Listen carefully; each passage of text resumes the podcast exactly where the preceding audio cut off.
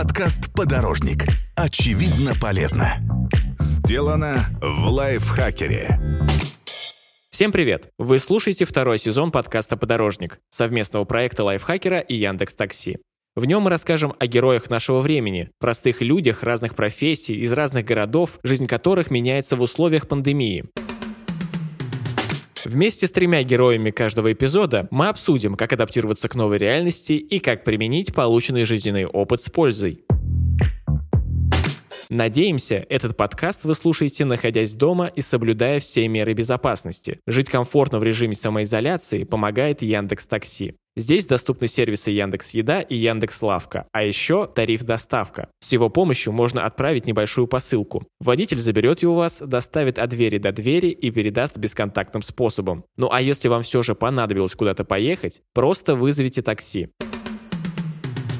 В этом выпуске подкаста «Подорожник» наши герои расскажут о том, как пандемия изменила их жизнь, работу и всех нас. Давайте с ними познакомимся. Здравствуйте, меня зовут Юрий Шафердян, работаю заведующим отделом в Центре СПИД Минздрава Краснодарского края в городе Краснодар. Привет, меня зовут Лилия, я нахожусь в Воронеже, мне 29 лет. Э, я работаю в Северсталь Инфоком, это достаточно большая организация, около полутора тысяч человек в разных э, городах. Добрый день, меня зовут Игорь, мне 55 лет, я из Санкт-Петербурга, являюсь партнером-водителем Яндекс Такси.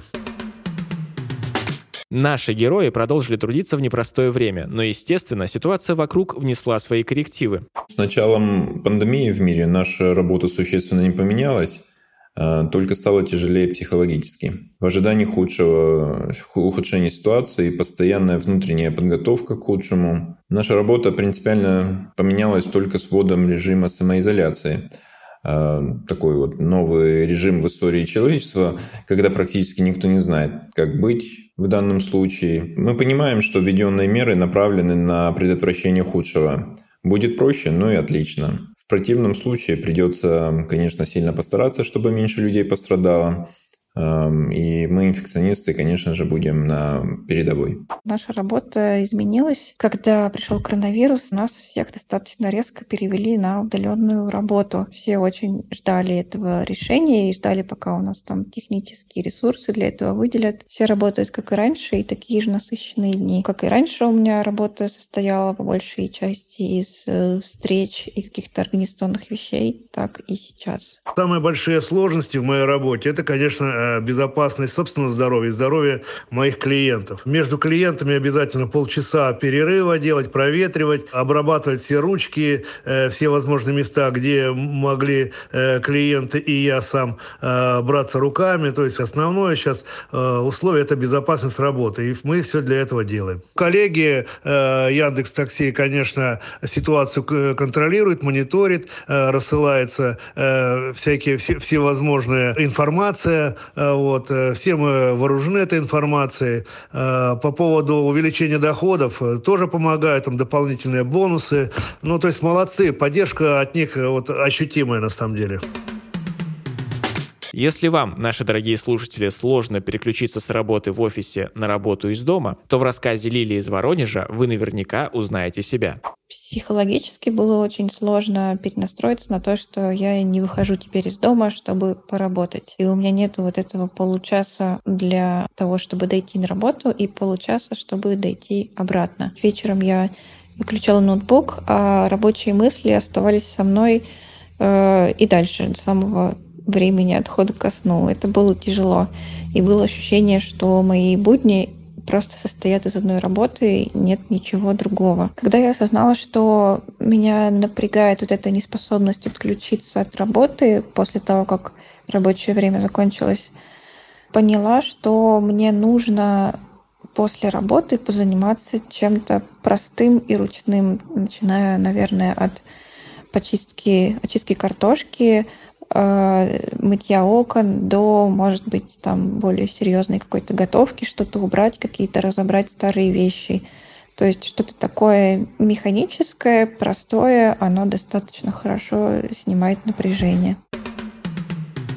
Все мы наблюдаем одни и те же события, но все воспринимаем их по-разному. Наши герои расскажут, какие главные изменения вокруг бросились им в глаза. Перемещаясь по городу, чувствуешь себя участником некого такого постапокалиптического фильма, на улицах единицы машин, прохожие с недоверчивым взглядом и в масках, а, торопливо, которые так хотят убежать, проносятся мимо, ну и держатся подальше. Возникло явление социальной дистанции, когда знакомые и близкие избегают тесного физического контакта в виде там, объятий, поцелуев, рукопожатий. И это, возможно, наиболее сложная часть, поскольку те же бабушки и дедушки изолированы от своих внуков. Мне кажется, что когда все перешли на работу из дома, э, как-то трепетнее стали друг к другу относиться, и коллеги стали спрашивать э, больше, как у кого дела, как настроение, как у вас погода, а как у вас там с количеством зараженных. Э, как-то больше участия стало друг к другу в личном плане внутри команды. Когда из дома все-таки получается выйти ненадолго, сразу бросается в глаза, что очень мало людей на улицах, что машины припаркованы, что как-то очень тихо, как будто сейчас три часа ночи, но почему-то светит солнце. Если есть возможность реже выходить из дома, пользуйтесь ей. Это будет вашим личным вкладом в борьбу с распространением вируса. Яндекс Лавка выручит с доставкой еды и товаров для гигиены. Здесь можно заказать и свежие фрукты, и хлеб, и гель для душа, или средства для мытья посуды. А когда соскучитесь по любимой пасте, хинкали или стейкам, поможет Яндекс Еда. Сервис работает во многих городах России, а курьеры строго соблюдают правила бесконтактной доставки. Бесконтактная доставка – одна из мер предосторожности. А какими еще способами пользуются наши герои. Обязательно часто мытье рук 20-30 секунд с последующей обработкой и дезинфицирующим средством. А, работаю над собой, чтобы меньше касаться лица. Во время работы с пациентом обязательно использую маску и перчатки – регулярно, несколько раз в день выполняю дыхательную гимнастику. Это несколько глубоких вдохов с задержкой дыхания на вдохе несколько секунд. Это прекрасная профилактика застойных процессов легких – которые зачастую делают человека уязвимее перед инфекциями. Лично я соблюдаю все э, меры предосторожности. У меня всегда в наличии есть маски сменные, которые каждые там 2-3 часа э, меняю. Проверяю дыхание свое, температуру, все под контролем. Возможно, после подобных испытаний нас ждут изменения в жизни. Или нет? Всем героям мы задали один и тот же вопрос. Как вы думаете, что изменится в вашей работе после кризиса? Могу сказать однозначно, что в нашей работе принципиально ничего не изменится, поскольку мы инфекционисты всегда предупреждали людей о возможности роста заболеваемости в эпидсезон по так называемым простудным заболеваниям. А, и это чаще всего или регулярно приходится на период осень-весна. А, и люди чаще достаточно несерьезно реагируют на наши призывы по мерам профилактики респираторных инфекций.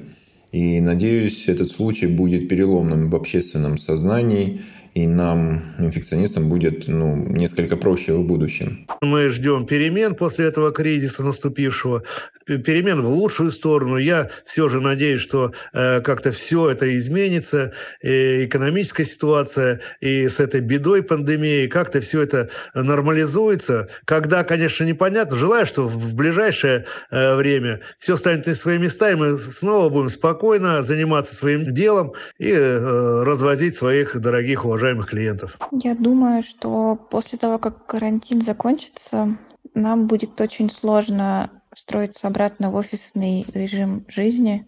Мы уже привыкнем, что выходить из дома нужно только в экстренных каких-то случаях. И спустя полтора месяца удаленной работы будет тяжело снова видеть очно коллег, снова соблюдать какой-то дресс-код, снова идти на работу, э, добираться туда, будет тяжело. А еще заново переоценим возможность э, тусоваться с друзьями, куда-то ходить, э, в кино, в супермаркеты. И, наверное, будем совершенно по-другому относиться к каким-то природным радостям, выездам на шашлыки, на речки. Скорее бы это уже наступило. Рано или поздно эпидемиологическая обстановка нормализуется, а время, проведенное в самоизоляции, должно нас чему-то научить. Что думают по этому поводу наши герои? И еще мы попросили их дать советы, которые помогут переждать карантин дома. А, думаю, что этот карантин нас всех как бы научит быть внимательнее к себе, и к своему здоровью, и к окружающим людям.